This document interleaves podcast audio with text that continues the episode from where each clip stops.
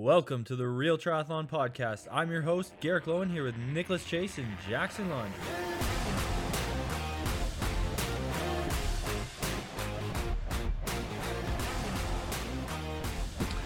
All right, everyone, we're back today. We have a very exciting episode because we're going to be covering a whole lot of stuff. Um, so you're in for a lot of good dialogue. We have the owners, creators of On Your Left Triathlon, which is, if you don't know, spelled on your Y E R left triathlon on Instagram. Um, and basically, we thought it'd be great to bring these guys on because they're creating so much like fun flair within the sport. Obviously, there's some banter, um, there's a lot of creativity, but we'll really get into that. And then after we talk about on your left and what they're doing, we'll get some insights from the actual 70.3 World Championship course. We all just actually raced, all three of us who are going to be talking we raced. Jackson's here as well. Hello, Jackson. And now, before I forget, I think I'm going to say it right. Connor Bollinger. Thank you, Nick. Yep. Yep. Welcome to the show, buddy.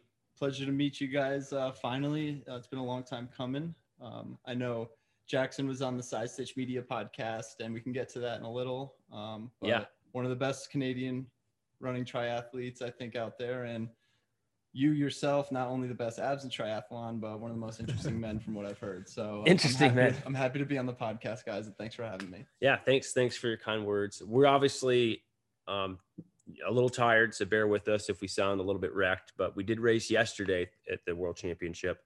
Um, so on your left, like your logo, first off, is an alien head, um, and it looks like the South Park alien. Like I just watched South Park the other day. That's why it reminded me of it. So, so why that logo? Where, where did that come from? And then why on your left?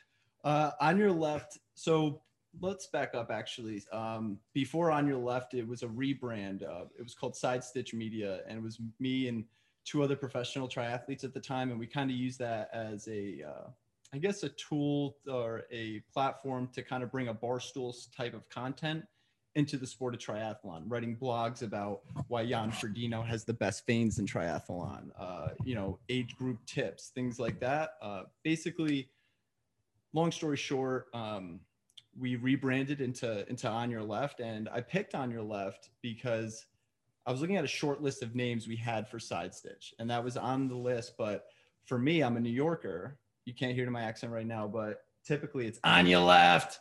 so you would spell it O N Y A L E F T. Anya. But I feel like it would it would be a lot, I guess, more inclusive to the entire uh, country and I guess North America if it was on your left, one word instead of three words. Um, so we actually we we filed for the copyright on the uh, on the name yeah, so we so we rebranded into On Your Left, and uh, uh, we saw that there was no copyright made for a clothing company with this. Uh, there's some coaching platforms. There's like a racing team in Canada, so we are able to get that, and we we figured, all right, this is a solid name. Everyone's got to say it. Like it's hysterical how many On Your Lefts there are, and people just associate them with us, even though they're just generally saying On Your Left. Uh, so it's kind of just it's always front of mind. Yeah, that makes perfect sense to me, and. we were just talking about when we were in Ecuador.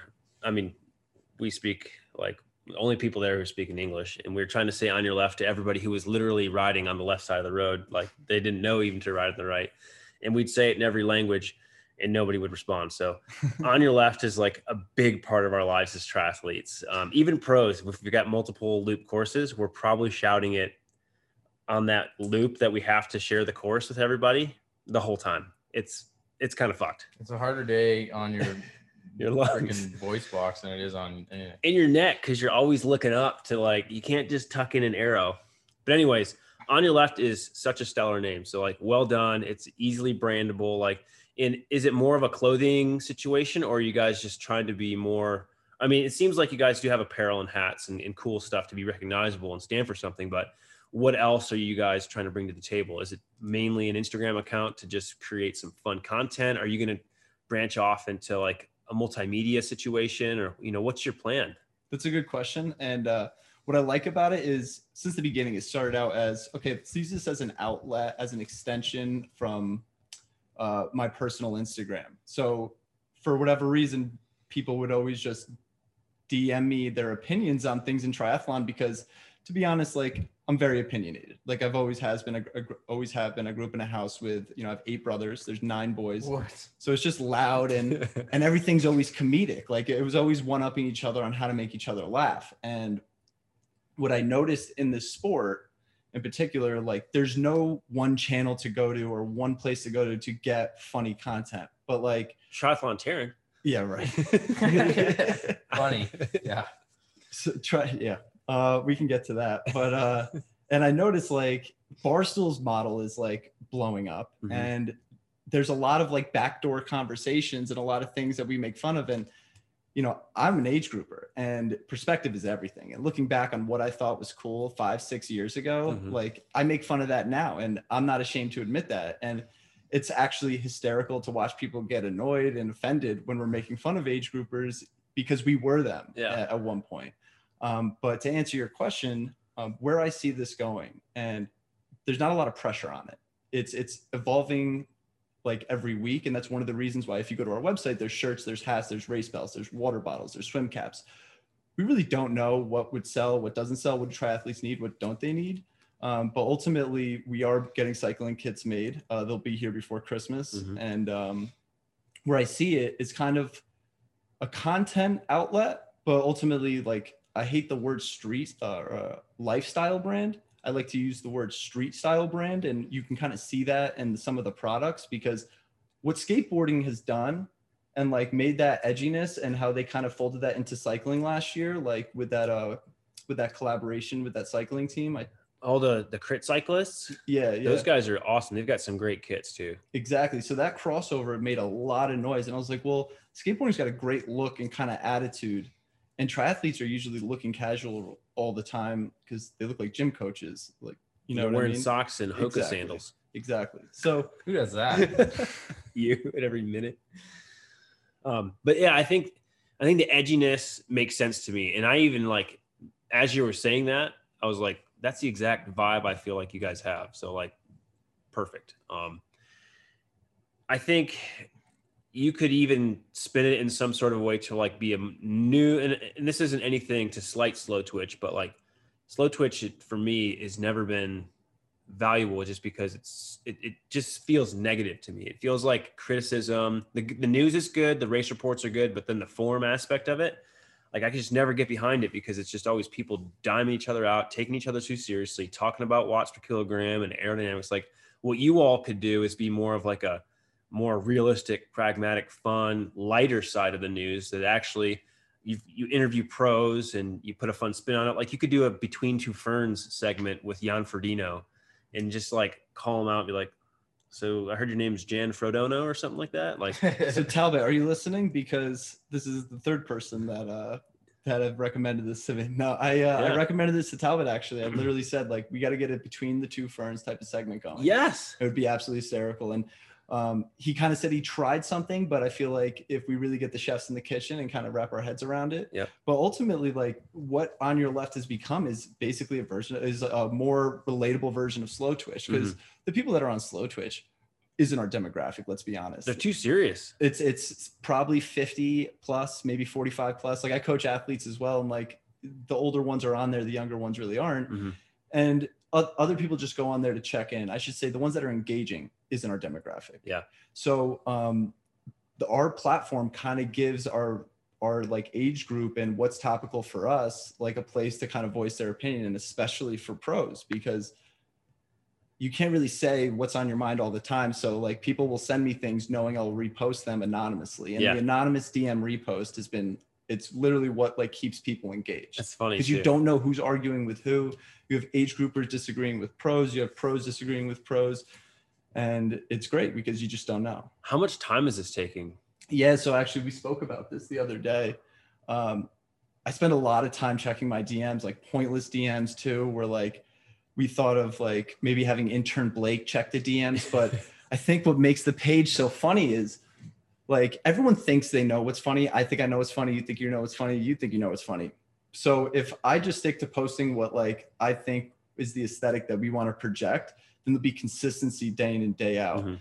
And what might get reposted one day might not get reposted the other day just based on what's happening on the story that day. As weird as this sounds, it's literally like that in depth in my opinion because like for instance yesterday it was all those funny things that intern blake posted but then i posted like a little quick race recap then i went back and like kind of looked at it through a different lens i was like if i was a new follower to this page because we were getting tons of new followers yesterday Mhm. um, so they want they don't want to see me talk about my race like i Yeah. could do that in like four days Yeah.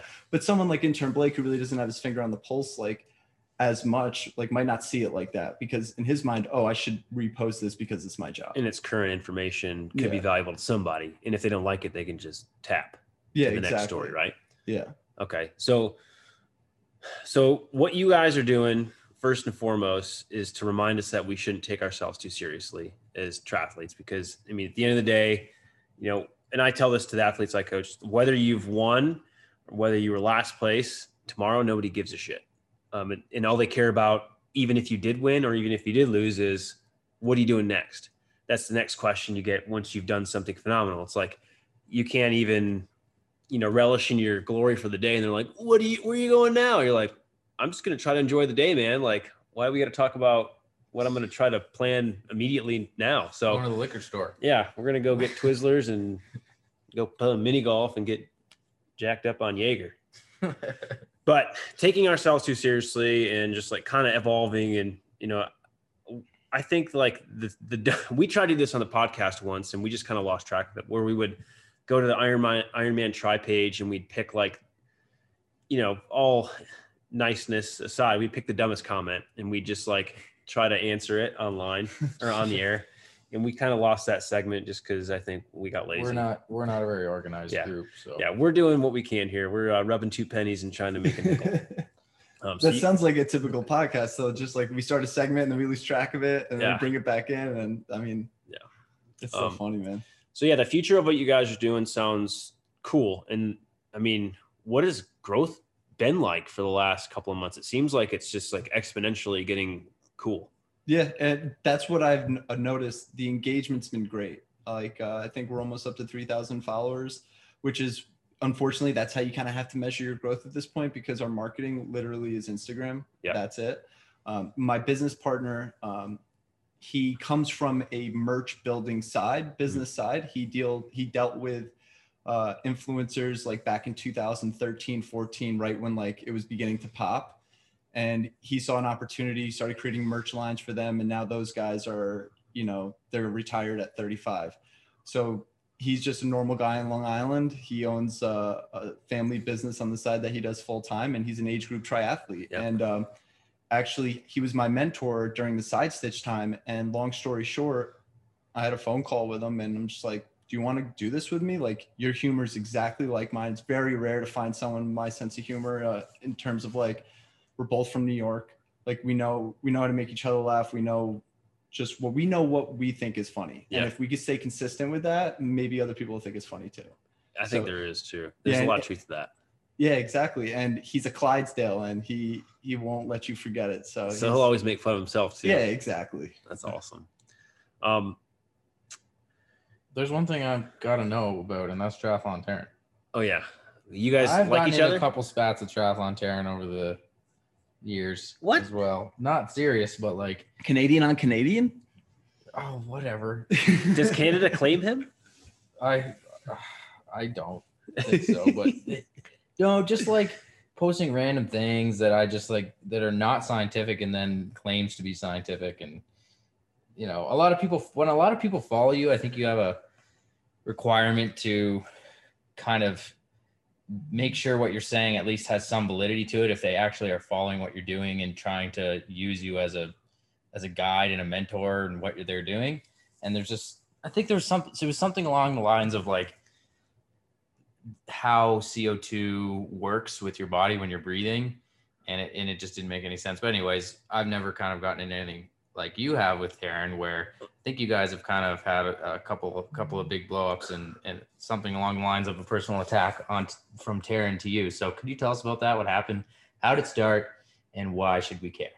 Yeah, absolutely. Um, I don't think anybody should care, to be honest. Uh, and that video Taren released of us was the, some of the best marketing we had because Uh, I my original Instagram got taken away because I fell for a blue check mark phishing scheme. No, you didn't. Yeah, like Kelsey. Yeah, I was Yeah, gonna say Kelsey we. DM me after that. yeah, it was like, oh, damn, you too. So long story short, uh, where's I going with that? That, that blue check mark fake thing should be read with like a fake Indian accent. Like, oh, we have everything for you right now. If you want to be a, a secure individual, you contact me. Give me your password. Like, come on, that's a scam. How'd you fall for it? Oh, so it was Thanksgiving. I was tipsy, you know, drinking some eggnog. My mom makes homemade Baileys. okay. and we're Scotch Irish, so there's a lot of Jameson in that. And then the email came or the DM came. I like filled out the form and it was like complete with your password. No. And I filled out my password. As soon as I hit send, I like looked at my brother. I was like, that was stupid. No. You're like, I'm locked Yeah. out of my uh, Instagram account. Two days later, it was locked out. But to answer your question about Taren, um, so just like I said, like I just noticed a lot of people DMing me talking about like topics, the same topic. And I said, why is no one doing this publicly? And Taren was one of them. And he was just something that people wanted to engage with, like a topic. And what really, uh, what really started our relationship was I used to like give him some nuggets of information for his Newsday Tuesday, and he would never credit me. So I'd be like, "That's annoying," and then, uh, and then I think I just started calling him out. On, no, I remember I bought, I had a credit to Audible, and so I bought his Run Fundamentals book, and I read the intro, and then I read like one workout. And the intro, I was reading it, and I was like, "This sounds very similar to the Born to Run podcast, like one of the most famous TED uh, talks like ever." It's this guy born, uh, not podcast, this TED talk, Born to Run in 2014. Yeah. So I threw it on the TV. I'm reading the book on Audible, and it's like very similar. Yeah, okay. And I'm like, okay, this is like this isn't with a million typos. I'm like, this isn't like high end work. And then I go to the uh, the workout example, and it's an ab workout, and it's 16 ab workouts for 30 seconds each. So then, like, I leave a review, like, this is a crazy book. Like, the fact that Joe Friel's book is next to this book on a bookshelf, and in 20 years, no one's going to be able to tell the difference is like a travesty to the sport. Mhm. Basically, that's like what it was. Because basically, what you're saying is like the information is kind of just baseless and just a repeat of everything that's been like he's learned. He's going for the low hanging fruit, and obviously, the guy's got to make a living, which is fine. But hey, this is a public platform in terms of Amazon. Like, if I bought it with an Audible thing, I could leave a review. Yeah. and um, it kind of like plays into the whole role of like the guy's trying to do everything. Like, in what sport are you like the head podcaster, YouTuber, analyst, kettlebell workout, like Yeah. Coach. coach? Yeah. Goop like, knows everything, does everything. exactly. Like, can you? The problem with that is when someone does everything like that, they're not actually really likely to be good at any of it. They're just doing it all.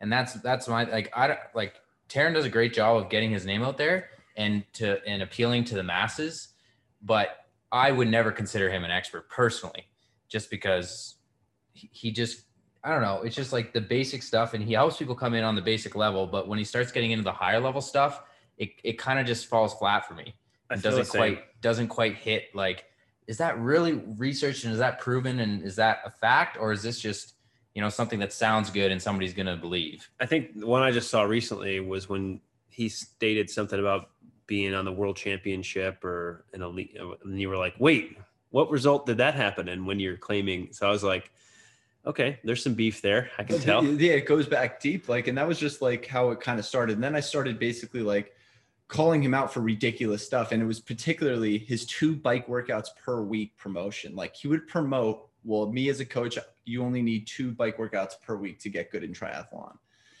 And that Like, was just like, like, bro, ever? yeah. I was like, dude, like, Every distance. why are you giving us this content? Thank you. So like my followers, like my followers, my friends just like ran with it. Like we were making memes of it. And then people were just like, where's the Taren content? Where's the Taren content?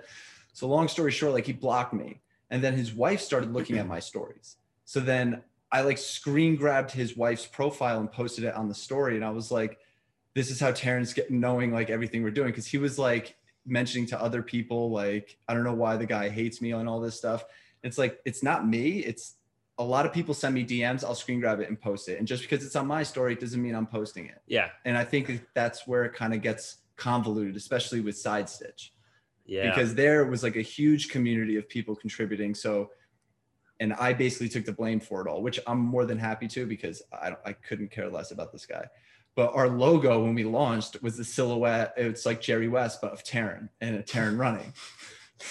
Okay. so he like reported our Instagram. He like uh, sent us like a cease and desist to like get it all off. I Okay. think, yeah. And then um, so then we changed it to Jan.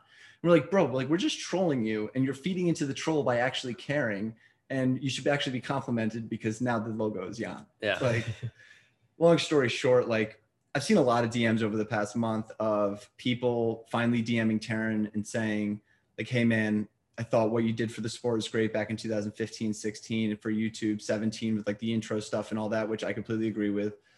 Um, but you know, with your stuff lately, like I think, you know, you're basically just trying to like fill your pockets.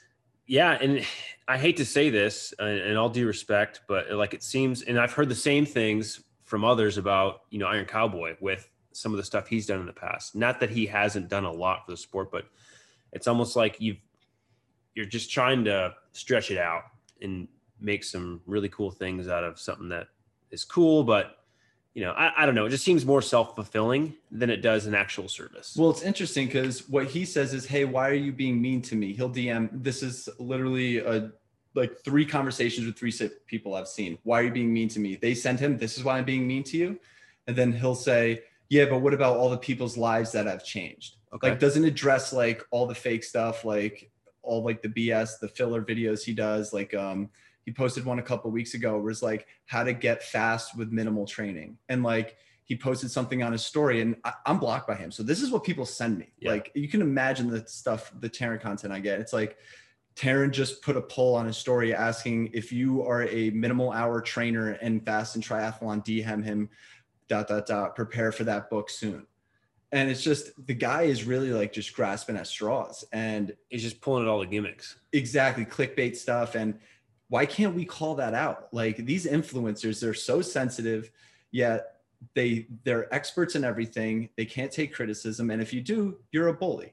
Yeah. and that's just not the fact because yeah it- like let's let's call a spade a spade basically. Would you consider yourself to be a little aggressive on the Taren side now, or is it just like has it gotten out of control to that? we relapse every few months it, unfortunately. Like uh, all it takes is one post and then they flood in and it's hysterical and then i'll get a dm like i see we're on a Taren kick again. Yeah, and then yeah the floodgates open and then i kind of have to shut them for a little bit and you know i don't repost everything and you know i try to have a heart. Like i do feel bad for the guy. Like um, it's unfortunate the face of our sport uh, in a sense is dealing with depression hormonal issues and trying to make money on being a health coach. And if you disagree with what i just said then you're delusional as well.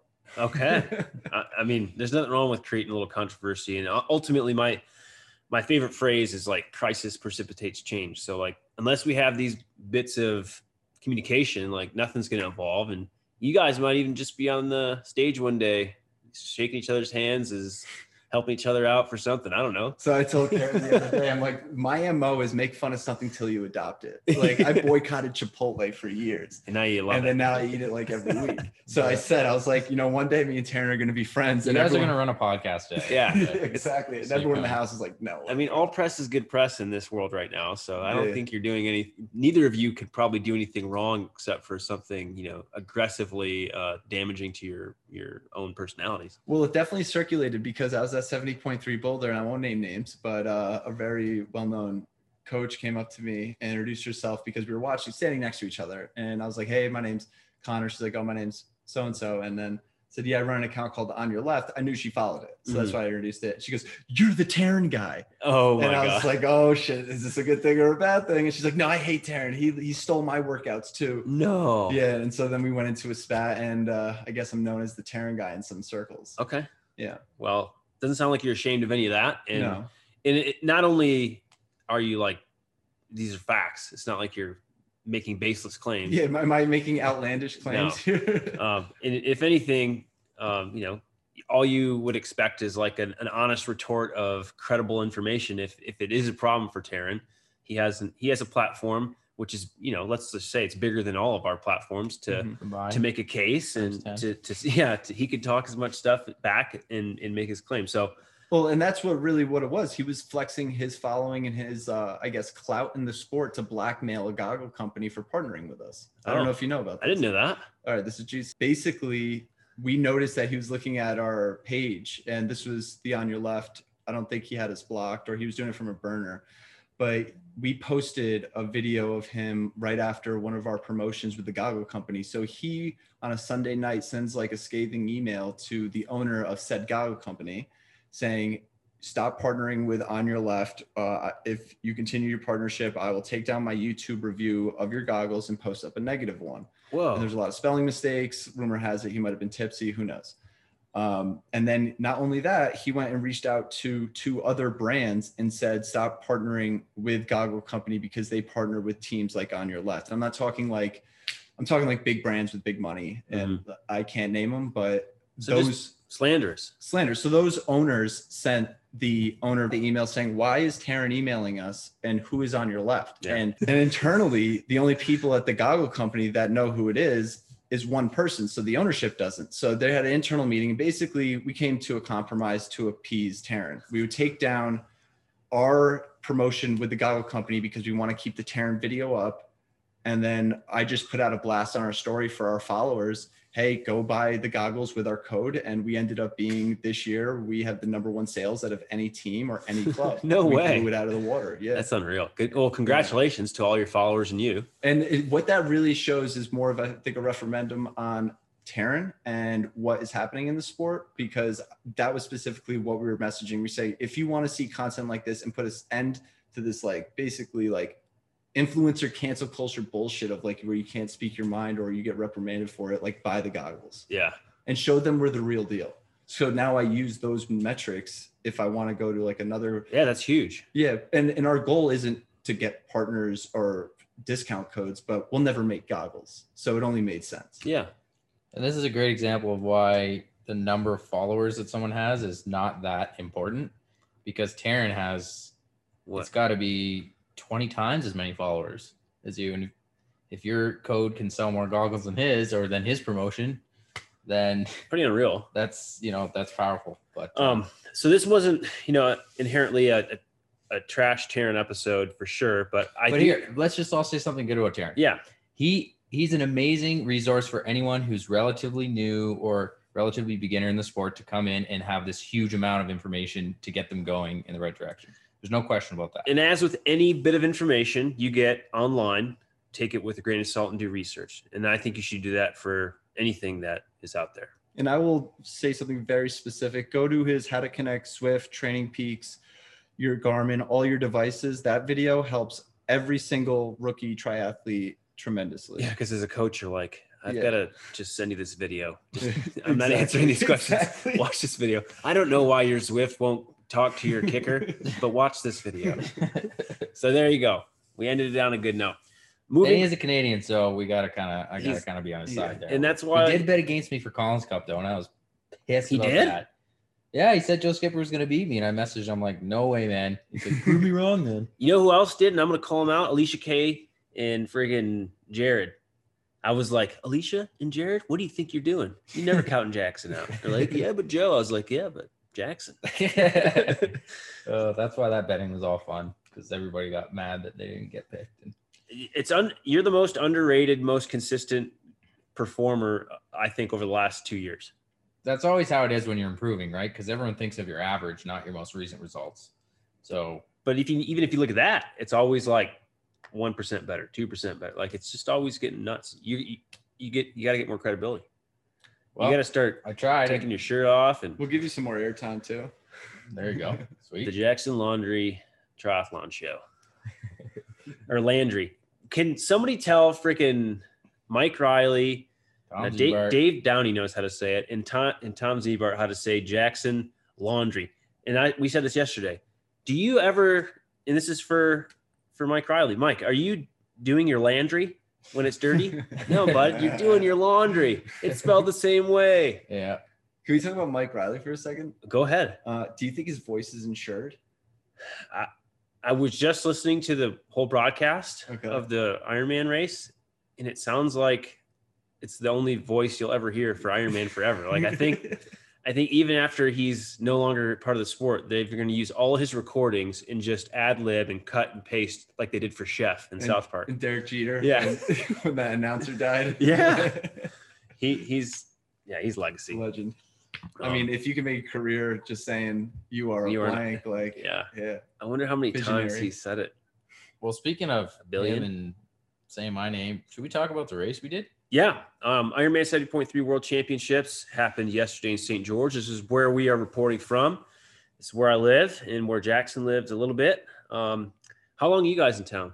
uh, we leave tomorrow. Okay. We've been here since Wednesday. Yeah, what did you think of St. George first off? As, as an age group athlete coming into this land of endurance that Yeah. has just been branded, um, what did you think? I was gonna say like Land of Endurance is like the perfect name, but it's funny because when quarantine or COVID hit, rather, uh, this was one of the places we wanted to do like a month stay, but finding a long-term uh, furnished rental here with all the Canadian snow bunnies was difficult in uh, in like November. But we love this area. Like it, it brings like an ancestral vibe. Like I feel like in past lives I lived here at some point. Mhm. Um, and yeah, I mean just breathtaking. So that's it, it lived up to the hype, I should say. Yeah, don't move here, but you can come visit.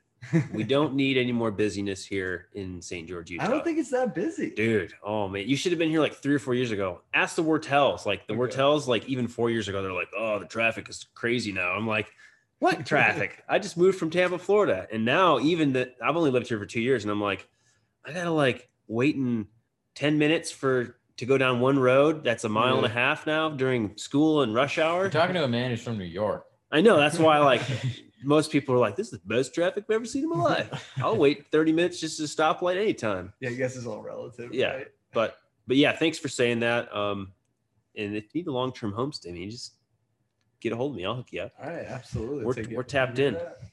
I think- you deal with. I think for this race, um, the Southern Utah Triathlon Club, via me and the president, I think we put up like at least 15 or 25 pros. So it's like everyone's messaging me, and I'm like sending them that way. Wow. So they take care of pro athletes here really well. Yeah. Um, tons of Ecuadorians that we met out there. They all came out. We, we hooked them up. Like it's just such a friendly community to take care of people. Like even some two people messaged me. They're like, Spirit Airlines lost my bike.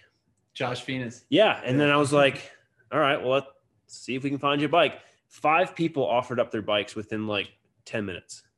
You won't get that in New York. No, they were like, forget that guy. yeah. Not my bike. Forget about it. Um, so yeah, anyways, the world championship course here was slightly different than the race in May in terms of the run course and one out and back on the bike course, which added a little little elevation to the bike course and didn't slow down Gustav Iden at all, um, apparently. And then the run course was just brutal downhill. Like most race courses, kind of avoid about a mile of probably what is that average like nine percent?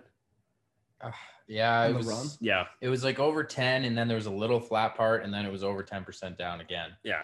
Twice we had to do that, and they could have just put us up the steeper hill, and Ima- then had us go the other up way. it. Running up that would have still been heinous. I'd rather run up and then down. I think. I think most people would. Because it was only a mile up or down, right? Versus 3.1 up. yeah. Yeah. Because that's what we normally do. We run down that long stretch that we've run up already down Red Cliffs Parkway down to Diagonal.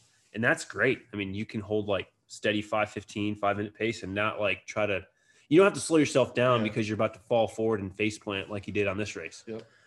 Uh, so the course was crazy. The pro field was, you know, it felt a little bit less sharp, but I don't know. It still really was sharp. I It was we- top heavy. yeah, we lost uh, a couple of the bigger names because they just were focusing on other stuff. But there's probably like three or four total on the men and women's side, or probably the more the men's side. The women's field all showed up, Yeah. um, and still saw Heather Jackson on course, even though she wasn't racing. She was cheering, and Paula cheering, so that was awesome. Um, I before we head into the pro race, like it's great that we have you here because you raced in the age group. Like, how did that feel? How did Ironman handle it logistically? Um, you know, what did you like, dislike? And where were you when the crazy storm hit? Yeah, Stormageddon. Great. Well, I think Ironman, given how many athletes are at these things and given the times, like the one thing that really aggravated me about this race was the amount of bitching on the Facebook group from people. Like, Ooh, if it's about fucking swim start times, if it's anything, Buckets? shuttles, uh, buckets. Yeah, are we allowed to bring buckets? Which, for whatever reason, the pros are allowed buckets, but we're not allowed they're, buckets. they're bins. They're not buckets. They're a hybrid. I have an idea for a collapsible bucket so you could travel with it. Anyways. You're gonna make that in China? Yeah, exactly. Um, but I think Ironman just puts on a great race all around. There's nothing else that needs to be said about them as an organization. Maybe like with dealing with refunds and shit, but with this race, like in particular, it's it's it was great. Um, uh, Did what Matt, was no. Matt Leo say the most athletes ever at a race was yesterday really? Yeah. because they did a one day, uh, most on a one day event. So I think for the snow or what was it called? Storm again. Storm Stormageddon. So my not to give age group excuses here, but I dropped my chain a few times on the bike and that sounds like an excuse. it, it definitely was. It was hundred percent my fault. And uh I was up on top of where the I love St. George sign is. What's the name of that mountain? We'll, oh, we'll call that Dixie Rock. So you passed on the run going the other way, and you had some motorbikes next to you at that time. You get some airtime, and then right when I'm at the apex, about to go down, that's when the hail and the wind started, and it just buried us. We were descending at uh, like eight miles an hour, and in my head, I'm like, if I didn't pop that chain, I would already be down this hill, and it'd be Oh. hitting me on like the semi-flat section going to Snow Canyon. Yeah, because that's a fast descent. I I- think yeah. I'll hit like 35, 36 in a super tuck there. Jeez. And you were going eight miles an hour into a headwind. She got video of me too, because she was on the under the uh, overpass. Oh, nice. and I'm just like barely trying to turn that thing from the wind. you had a disc wheel? Crazy. Nah, 80s. Okay. Yeah. Well, that's probably better that you didn't have it. yeah. Um, but yeah, continue. no, so it just from from that point on the top of the hill all the way basically to like halfway to Snow Canyon. Um, that happened and my chain dropped again halfway up Snow Canyon. so I caught up to the same group of four cyclists lost them again. four times. And it got to the point where they were just laughing at me. Like we were just chatting the whole time uh, going up Snow Canyon about it. They're like, how many matches are you burning, bro? Oh, Like, nice. yeah, that happens probably a lot more than we give. I mean, even in the pro field, people are having some mechanical, technical difficulties. So you're not Yeah. alone. Yeah, I mean, regardless, it didn't really change too much of my race if you really look at it. Like what, two, three minutes on the bike, Yeah. and um, maybe some on the run. But uh, it was hailing on people at the- top of Snow Canyon. I had an Yeah. athlete up there who just got pelted in the face. yeah, it was it was easily like some of the scariest uh, descending, just because like you didn't know like when the next gust was gonna come. Yeah. And you want to push because you know it's a world championship. You know the guys ahead of you are are having it a little bit easier. You can watch them too, though. You Yeah. can like see them get hit with you. You're like, okay, brace for it. Yeah, Um, where were you guys? Uh, Jackson was about 10 minutes ahead, running up diagonal. So he was kind of protected. Lap two. Yeah, lap two. And I was just getting ready to go down the steepest descent. Um, just, I got blown into a Connex because I got hit with the wind. There's like that big Hoka, like um, whatever storage bin. What was that? I don't know. I It was was, so random. I got blown into it though. It was, I was like, this thing is firm. It's not going anywhere. Um, yeah, like you know when you're running and it's windy and your legs are getting blown into each other, you're kicking your calves. Yeah, I think that was happened to us. Yeah, it happened to me for sure. Leslie Smith on our team, she was descending on the long stretch after Snow Canyon, and she had to put feet down because she was she was getting blown over um, on her disc. She weighs like a buck oh five wet. So she had she lost about three minutes just waiting. I had an athlete who was age group athlete as well. Um, he was fishtailing going down 36 miles an hour with his disc wheel and hydroplaning. And some guy afterwards rode up next to him. He's like, "You've got the biggest balls I've ever seen. I said, you should have seen your wheel." Like I couldn't believe all the carnage. But the women were still finishing their swim. Yeah, out- that, seeing the videos come out of transition, you guys see that one of like the barricades, yeah, like it's, just, flying. it's like back 2012 full distance Ironman when they canceled it. Or I think it was 2012. Well, I thought they were because I was getting up to that top of that hill where the I love St. George sign is, and you just see lightning bolts Yeah. and then the hail, and I'm like, when are they going to cancel it? yeah, I was like, "This is Texas all over again." So what happens in that situation? Would they just cancel the race or? if it sticks around for a long period of time and it's sustained and they can't manage safety with like things blowing around, I do think they they like have a period of time where they're like, we've got 10 minutes of this bullshit. If we can survive, we can make it. yeah, And if not, we gotta cancel if it. it's worth a few bodies, it's worth Yeah. a few. But then the you know, the storms that roll in through here are just they're short, they're punchy, and then they just level out. And then normally it goes right back to being sunny. But it drizzled for like another 45 minutes to an hour and a half or something. And then it was just overcast. So it actually turned out being great. Like out, aside from the initial shock, It was Yeah. the best weather we could have imagined. We're like, oh, it's going to be 95. It's going to be hot as shit. It's going to be beating down the sun. And we were overcast and pros. We Some had a tailwind. Cold. Yeah. I was just nice, and I was getting smacked with a headwind on the way up that hill, and I put my sunglasses on because the hail was just like smacking me in the eye. I'm like, okay, well, this is protection now, even though I can't see anything. Yeah. so Stormageddon happened. Um, it affected everybody Yep. in a different way. Um, some women got pulled out of the swim. The Ironman had to pull them out because like there was three foot overhead waves. Pretty gnarly. Um, pro race, we had some Olympians show up, so we knew that they were going to crush the swim, and uh, they did. Probably like six or seven of them got out. Jackson just caught that tail of that lead pack Yep. um, saw you at the first out and back, which was like at six miles or so, and you were like maybe a hundred meters off catching that group, and I was like screaming about pulled over and just screamed at you, and I was like, I got a lot of work to do because I'm not catching them at least. It's amazing, like 30 seconds off this off the group, and you can't make that up. I mean, you'll have to make that up. Um, what in like two hours, like Sam Long had to do. Sam Long came out right behind me on the swim, one of his best swims ever, by the way and he didn't catch the lead group until transition. So it took him two hours of solo thrashing. Um, and that's the standout performance, I think, of the day. Sam riding his way all the way to the front and finishing friggin' what, second? Yeah. Um, incredible. Um, Gustav pulling a huge move going up by the Dixie Rock, dragging Ditlev. Um, Jackson felt the freaking repercussions of that. That was horrible. That was insane. What was like, it like when he went?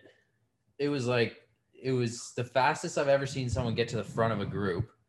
And at first it kind of seemed like kind of just by chance because we were coming into the base of an uphill and that and that's when the group group kind of compacts and he started like compacting close to the guy ahead so he just passed but then he just passed to the front and got all the way past everyone in the group past Fred Funk who had been driving the group the whole time Yeah.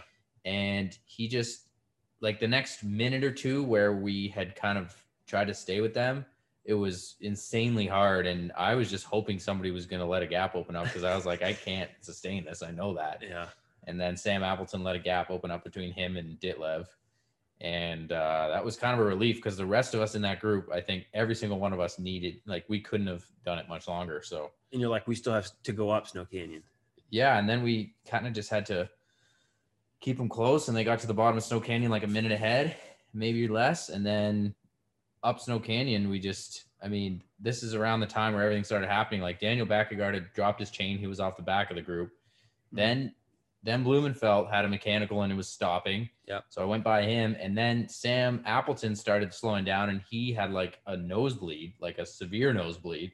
He was like trying to block his nose so it wasn't like Holy shit. bleeding. And so this was just carnage at this point. So I kind of went to the front of our now I guess the chase group and just pushed what I could up the hill to try to stay close. But luckily or unluckily for me, nobody in my group in that group at the time was feeling really great because I kind of put a gap into them on the snow canyon and then they just kind of caught me towards the descent and I led pretty much the whole descent and just kind of brought us into town and we lost a lot of time on that descent because they had you know gustav was just crushing it like i watched the race coverage and he just destroyed that last 45 minutes of that bike Yeah.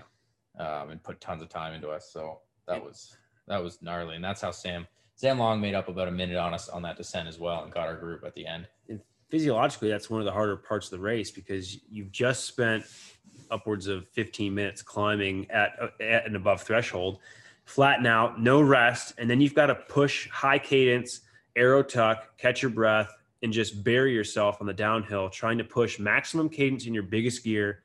Next time you get a chance to do that, try it. It's freaking exhausting. Yeah, especially when you've got like a 180 pound guy who just whizzes by you with all that momentum and you, you just can't even latch on to any slipstream if there was one.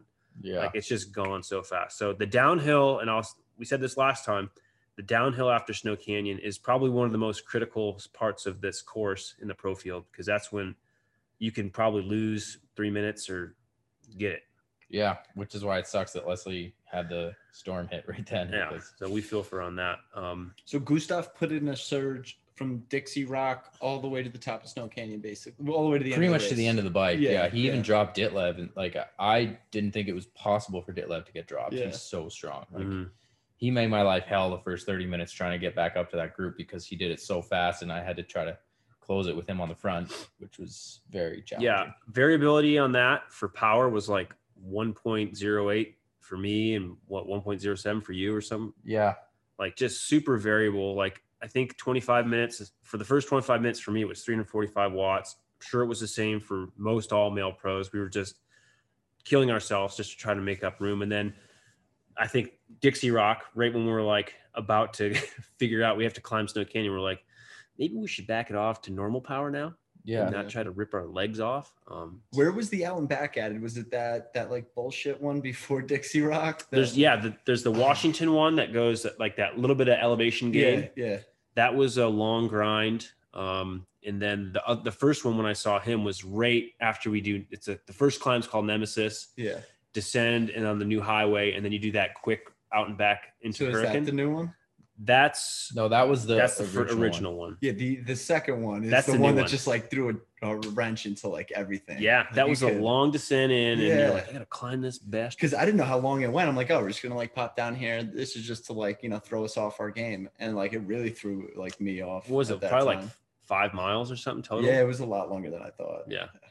So that was fun. Um, anyways, the men's race ended up really well. There was a lot of good movement, a lot of good battles. Um, it was great to see, you know, Ben Kanute have a great race, Sam Appleton have a great race because those guys. Well, I get, and I guess also Eric Lagerstrom. I was gonna say that's like the dark horse, right? Yeah, Uh, so happy to see him have a good one. day. Um, He put it together. That guy, when I kind of was newer as a pro, he was just just Dominant. destroying me in every Mhm. race, and he was so dominant. And then he went through a hard like few years of dealing with like sciatic nerve issues, and he was having a hard time activating. You know, kind of. I was just talking to him after the race, and after he broke his foot, it, it kind of resulted in some changes in the way his gait was, and that messed up his like sciatic nerve area. So Mhm. he just his his legs would just shut down, even though he had He the was fit. fitness, he just couldn't turn the muscles on.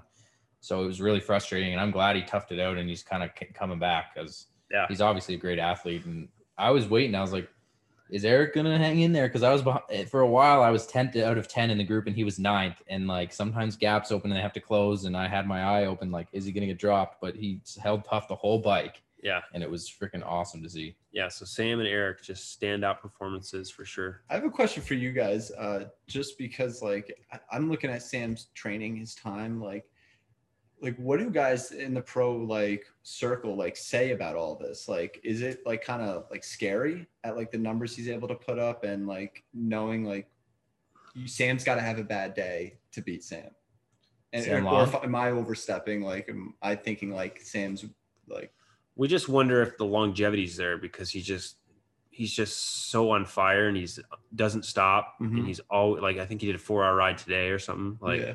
He's just he loves it so much. We're just like, is it sustainable? And we're just waiting to see how long he can keep it going. We're worried about that and we don't want to see anything happen to him. Obviously, Yeah. we love the guy, yeah. but I think that's the main thing. We res- we respect the hell out of his ability to to to do the most for I think in our sport as, as a male pro as anyone has done in Mhm. terms of personality, showing the lifestyle, working hardest. Like he just Mhm. does so much. We we just wonder. So you respect the hell out of him, yeah. He Yeah. just needs a bad day for you guys to get him right.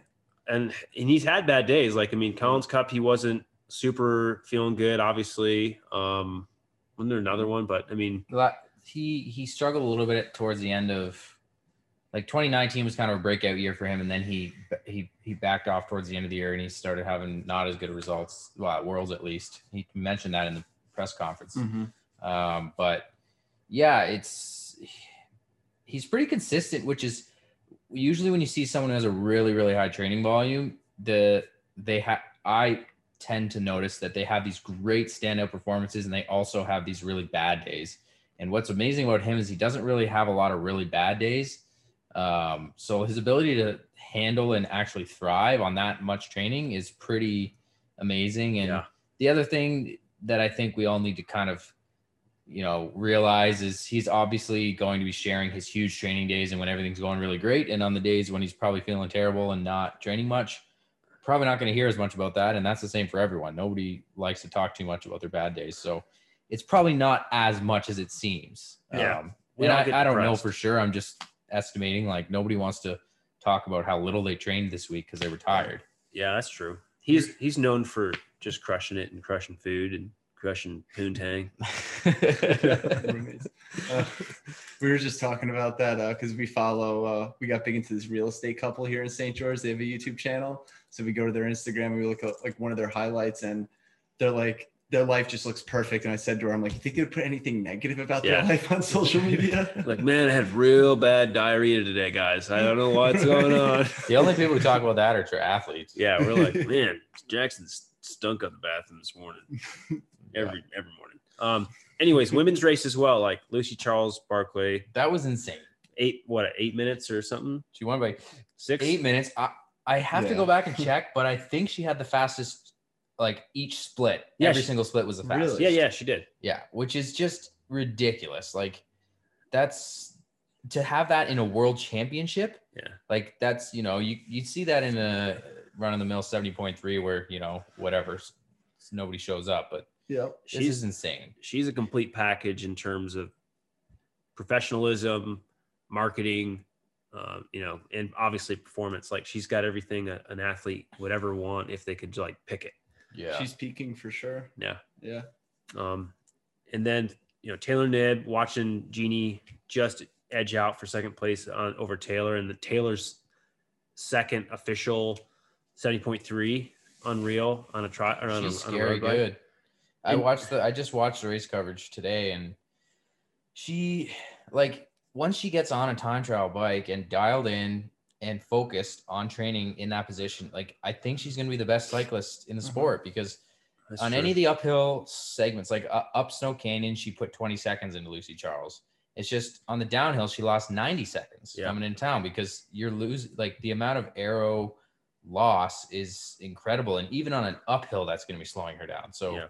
Her actual strength on the bike, it's got to be the best there is. And I hope that, you know, for next year, if she does decide to do long course, she gets that dialed in. And I'm sure she has like 10 bike sponsors like, hey, I'm sure. We Well, Dia even on the you. broadcast was like, "Done. She's she's. We'll get her a bike. Like if, if, if Taylor Knibb wants to be sponsored by Ventum, it's clearly there via Dia on the broadcast." yeah. So Um, did Danielle? I saw Danielle Cotter like over by that Washington out and back. I didn't know. she like almost caught her Oh, and didn't. then started hitting a wall and went backwards. Okay. and she still came into transition third, but that the main group of women kind of was just about to catch her, and then Daniela just didn't have a good run, and she was just having a bit of an off day. I mean, on a good day, she's charging on the bike and probably catching Lucy. Yeah. And Um, Daniela, you can have some off races. I mean, you've done enough to prove your dominance. Like, I don't think, and that's the hard part in being on the top all the time is like everyone expects it over and over and over. So, yeah, I think one of the crazy stats, and I know we're talking about the women's race. Uh, I haven't done the numbers on that, but in the men's race, it was like ten or like ten of the top fifteen were under twenty-seven yeah. age or something like that. Well, that. that was the men as well. okay. Yeah, the yeah, that was the men. That's what you're saying. Yeah. Oh, I thought you said the women. Sorry. So uh, I mean, I'm just wondering, like, is the sport getting younger because people are realizing like the difference between training for an Olympic and 70.3 might not be too much different, especially, you know. Who knows? I mean, it's scary because I'm 28 and I'm one of the oldest. Literally, I was I was the oldest guy in the top five. You know, one of the older guys in the top 10. So Yeah. um it's who knows what it is like i think it's maybe now with more opportunities in the sport and pto coming in putting more money into it there's just more people kind of going for it and saying like hey let's give triathlon a try and they're doing that from a younger age now so we're seeing people who actually are triathletes from kids up and i think valid. that's kind of it's just the sport's evolving like it's it is crazy to see how much it has evolved over the last five years though um like when I first started doing long course, I was winning, or you could win a race. Like if you were going in a standard race, if you were going around three under 350, you'd pretty much win every race. Yeah. And now it's like, 336 at the world championship on the hardest course in North America. yeah, it, it's insane. It's uh, and it's cool to be part of, but also it's like, you know, it really keeps you on top of your game, and you gotta you gotta get better every year if you just want to keep up with the field, Mhm. let alone do better and better. Do you think like the death of short course pro racing uh, that we've seen over the past couple of years is like contributed to that too? Where athletes are like, well, my earning potential at short course is literally nothing because Yep. there's eight pros getting into escape to Alcatraz.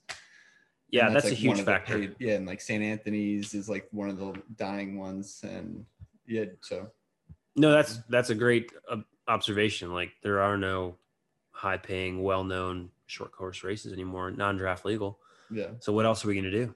Ironman, Clash, Challenge. Those are the names that we have to roll with. Mhm. And the good news is, like, there's more funding and there's more notability as a sport gets faster. But guys like me, like, I got into it late. I'm 35. Like, I'm Okay.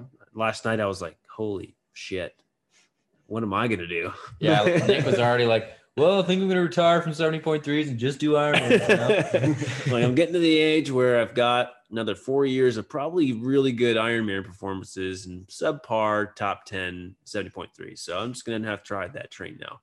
But that's the way our sport is, and I, I'm happy to see it to to see young professionals take it serious enough with talent to elevate the sport, and that's that's I could ne- never ask for anything else. Like that's that means people are loving it enough to choose it as a career, yeah, and there's enough sponsors. and with that young generation coming up, there's also different like outlet opportunities, and Mhm. that's kind of what we're trying to do too. ONYERLEFT is like that's why I hired intern Blake. It's like how can we relate to the college kids who, you know, like I know in college for me, the last thing I thought of was riding a bike or running. It's a club So- sport too. Yeah, exactly. So for these kids that are that engaged at the college, like they're going to be engaged after college most likely Mhm. and that's kind of part of our plan is like let's relate to them not just relate to people our age because i'm 30 and i think that's pr- our primary demographic but this sport's only getting younger Yeah, it has to. Um, and hopefully kids are getting into the sport younger, because then, because then there's going to be more parents spending money on bikes and spend making our sponsors more rich, and they'll pay us more money. you know what I mean? Anyways, it's a cycle. it's it's amazing. Like, I think just for a second, like focusing specifically on Gustav Iden. I again, I, I just watched the race broadcast. He he went 337 low. He he was not stressing to finish that race. He he really slowed himself down on the last descent. He walked the chute. He even stopped and gave high fives and, and was not moving. Like he could have been 30 seconds faster at least. Yeah. No question. And is he's 25 or is it 20? I think he's 25. So it's terrifying. Like the guy is not even at his peak yet. And he's he made us look silly in the last hour and a half of that race. He was literally 10% faster than the rest of us. Yeah, he's 25 years old. So Well, the good news is, and, and and Sam Long, same age. So Yeah. it's uh those guys like they can only get better and you know, it's just it's it's gonna be a crazy ride trying to keep up and trying to catch up. well, we're going to watch Jan and Gustav hopefully race Ironman California. and blue right Blummenfelt might be there. i, think yeah I hope he is. I mean, that's what we want to see these days. You know, as pro Mhm. athletes, as hopefully amateur athletes, like we want to see these names go head to head. And that real, and I remember years ago, it'd be like, why aren't Kienle, Jan, and all these guys racing head and Lionel head to head more? And now we're starting to see that. well i think it was pretty sad to see like the tri battle to be honest like as cool as the production was it was like what does the sport become now yeah. It's why like- wasn't there a women's tri battle the same Yeah. gosh damn day? That's a valid point. I never thought of that. It's, it's these Mickey Mouse races, and it's like someone put on a race, and so these athletes can come and like, and basically, you know, well, the Collins Cup was pretty great. You know, yeah, all those I- mean, and I was thinking about that too. The the the way it's formatted, showing up to a race instead of having to f- go against forty guys or 60 Mhm. guys or girls, you've got two people or two people to worry about. Like how how relieving was that? Showing you know diving into the water, knowing I only have to hold these feet, and I know where I am at all times in the race. Yeah, it was really cool. I mean, That's totally cool. different and it's you know you get to know your competitors very well because you only have two of them but uh, that head to head is kind of something i think that people are realizing that's what's gonna that's what we need to make the sport popular is we need these head to head battles that are close and that are exciting and you know now people are going to some of the same races more and more i think because there i do think the pto coming in and kind of bringing in more money um, for the pros has made that more feasible because people are realizing that they just need to be ranked well in the world to make a good living. They don't necessarily need to make a huge killer payday every time. So there's less cherry picking and a little bit more searching out those battles because the, the, the big points seem to come at world champs and you know competitive races. So um, I think that's one good thing that's coming out of all this PTO uh, kind of stuff, and we'll see more of it, more of it. But some of these other guys, I think they don't they make enough money that they don't care. Like, you know, they're doing what's best for their image, and if Kristian Blummenfelt can go do an Ironman and try to take down Jan Frodeno and whoever else, Get hundred thousand dollar appearance fee or something, then you do it. exactly. So, anyways, on that note, I think we're we're good on the old episode. It's gone on quite a bit. Um, dude, thank you so much for for bringing on your left to to our platform and giving us a chance to explain, you know, why I personally, you know, this is why I found you guys to be valuable and, and funny and and charismatic. And I think if if you just had some key slogans on a shirt and you could sell a couple million of those shirts over the course of a couple years, dude, you guys are going to be set. Yeah, you right. retire at 35. you won't be selling them to us though, because you just gave us free ones and bottles and Yeah. hats, and Yeah. So, so um, we'll be repping that. Pro, while we, pros drink for free. yes, oh man. that's So like, right. Well, what we're doing too with the with the cycling kits and bibs is we're marking them at 199 full kit setup. They're manufactured in Europe, and part of that reason is I'm sick of seeing $300 kits. Like I know for me, like you know, I have, I have a job. I hate paying $300 for a kit. Like it's- Yeah. it's just outrageous. So was part of us just trying to be different and change the norm in the sport. Like every brand that comes out, standard 275 to 300 to 350. so you're saying next is just standard two thousand dollar uh, tri bikes. yeah, exactly. Do something like A squared. Yeah. Yeah. the best ones in the world, two grand. Thank you, Shimano. Um, Yeah. But yeah, so thanks again for coming on, and you know, hopefully we can do it again. Hopefully Follow we- ONYERLEFT. It's pretty hilarious. Yeah, check and them out. It's a little edgy humor. I mean, if you don't like that kind of thing, it might not be for you. But if you listen to us, we swear enough that you'll probably be into it. Yeah, if you like us, I think you're gonna be fine with whatever. It's basically a better version of us. So yeah, just go more it. consistent, reliable. Um, yeah, you guys follow through on your, most of your giveaways. We forget a couple of them here Oh, there. speaking of that, we got to give some shit away. So We're gonna be doing a giveaway. Um, we got about three months to make up, I think. all of our patrons are gonna be getting a lot of Christmas stuff probably because it's probably when we're gonna remember to actually do it. Yeah, Stocking we'll do stuffers. something. But anyways, thanks for listening. Uh, follow ONYERLEFT, and uh, if you're listening and you want to make a big impact, just go ahead on Instagram and send a message to ONYERLEFT and just tell them to frig off. That'd be helpful. All right, Thanks, Pete, guys. give us the peace out. Me? Yeah, All right. This is everyone leaving this is Jack. peace. out. I got ish to do. Flying through the sky in my parachute. Dancing on the couch like I'm Tommy Cruise on a one man mission trying to see it through.